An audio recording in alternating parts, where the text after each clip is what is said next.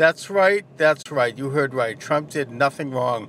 Here I am, 1:30 in the morning, doing my Uber, finishing up my passengers, and I'm listening to all the radio stations. This is the day that um, Michael Flynn was uh, indicted on one count, and they're just popping the champagne, and they just convinced that they finally have him. Uh, so my observations are very tentative here. I mean, we'll have to see how the thing develops over the next days and weeks. But as of now, from what I'm hearing, and I don't know anything more than anyone else, I just know what I hear in the news, it just doesn't appear to me that Donald Trump did anything wrong, nor did anyone else in his immediate cabinet. What are the accusations? The accusation, the one count that Michael Flynn pled guilty to was that he had lied to the FBI about having met with the Russian ambassador Kislyak during the transition period. And sure, I suppose if you really want to take him down, then yeah, it's illegal to lie to the FBI. But there's nothing wrong with his having met with the Russian ambassador.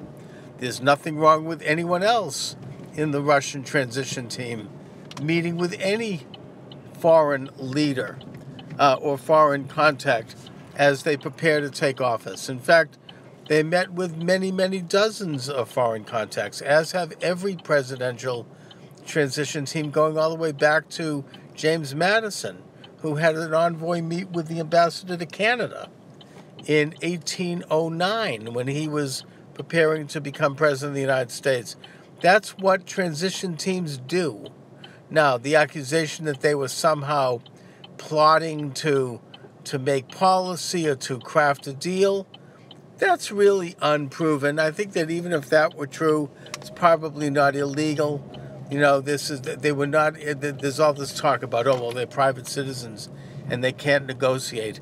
You know, there's a very fine line between what constitutes negotiating and what constitutes just meeting and getting a, a read on what a foreign power is expecting and how the relationship will go once the new administration takes office. Uh, the other thing is that I think we need to understand that Donald Trump is the first president in American history who was not a government uh, official. He was not a, a general. He was not an elected official. He had never been elected before. He is a businessman, and he's used to doing things as a businessman does. I mean, it's, uh, you know, he's used to um, talking to um, people off the record and trying to make deals and trying to get people to say, you know, hey, you know, can you can you fix this for me? Can you make this happen? Can was there a way we can call this thing off? And I think that as such, a lot of the talk that he was engaging in is not the conventional way we're used to hearing political figures talk. Like, hey, how can we wrap this investigation up? It's really getting in my way. There's nothing to this. You know, and when he said to Comey, you know, this is a. Can you figure a way to wrap up this thing against Michael Flynn? He did nothing wrong. He's a good guy. Is there any way you could wrap it up? That's how business people talk. That's what business people do.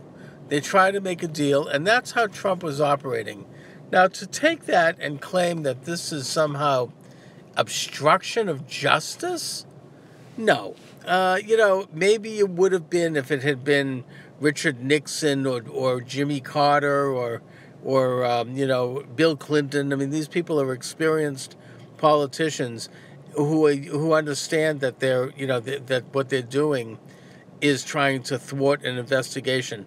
But not. I don't think that's the case with Trump. I think it's just he didn't really like having this thing going on. It was a big distraction. He wanted to see it get wrapped up quickly, and he just uh, was saying, "Hey, how can we get this thing done? How can we get this thing wrapped up?" So I honestly don't think that you know, knowing who Trump is and his temperament, there was any obstruction of justice. Carelessness, yes. Sloppiness, sure. Should he have said these things? No. But it's not that he's deliberately trying to obstruct justice or cover something up. It's just not likely, and I don't think they're going to make that thing stick. As far as Russia itself, there's no evidence that Russia, in the end of the day, had hacked the American uh, campaigns. There's just no evidence of it. And they probably didn't. It was probably an inside job at the Democratic National Committee. Uh, and, uh, you know, rumor has it that it was, was people who were loyal to Bernie Sanders who were angry at Hillary Clinton for what we now know. Um, and uh, Debbie Wasserman Schultz was to screw over Bernie Sanders. And that uh, Bernie Sanders' main point person at the DNC, certainly in the computer department, was Seth Rich, who was gunned down shortly before um, the WikiLeaks uh, emails were released uh, by Julian Assange over at WikiLeaks. So, you know, th- there's a lot more to it, but the fact is, there's no evidence that Russia did it. So, then what is this all about anyway? What is it all about? The fact that they came up with a phony dossier, originally created by Trump haters in the Republican Party and then picked up by Hillary Clinton's campaign and paid for. And then they used that as an excuse to bug Trump and to bug his office and get all these, you know, phone calls intercepted.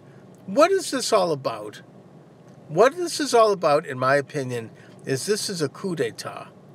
The the left, the establishment, the Democrats, the Republican establishment, the internationalists, a whole co- the, the multinational corporate types, a whole coterie of very powerful people who have an agenda that Trump opposes. They want to take Trump out.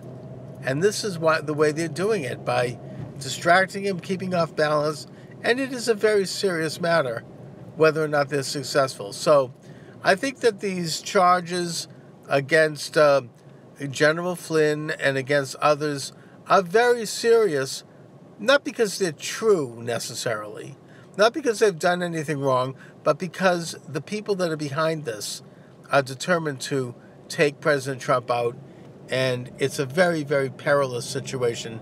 Will remain as such every day that he is in office. So all we can do is to try to, you know, see through it as best we can, and um, and and also understand exactly why President Trump is important. And so that, that, even if we lose President Trump, God forbid, we can continue the Trump revolution. And the reason Trump is important is the very reason why they want to take him out.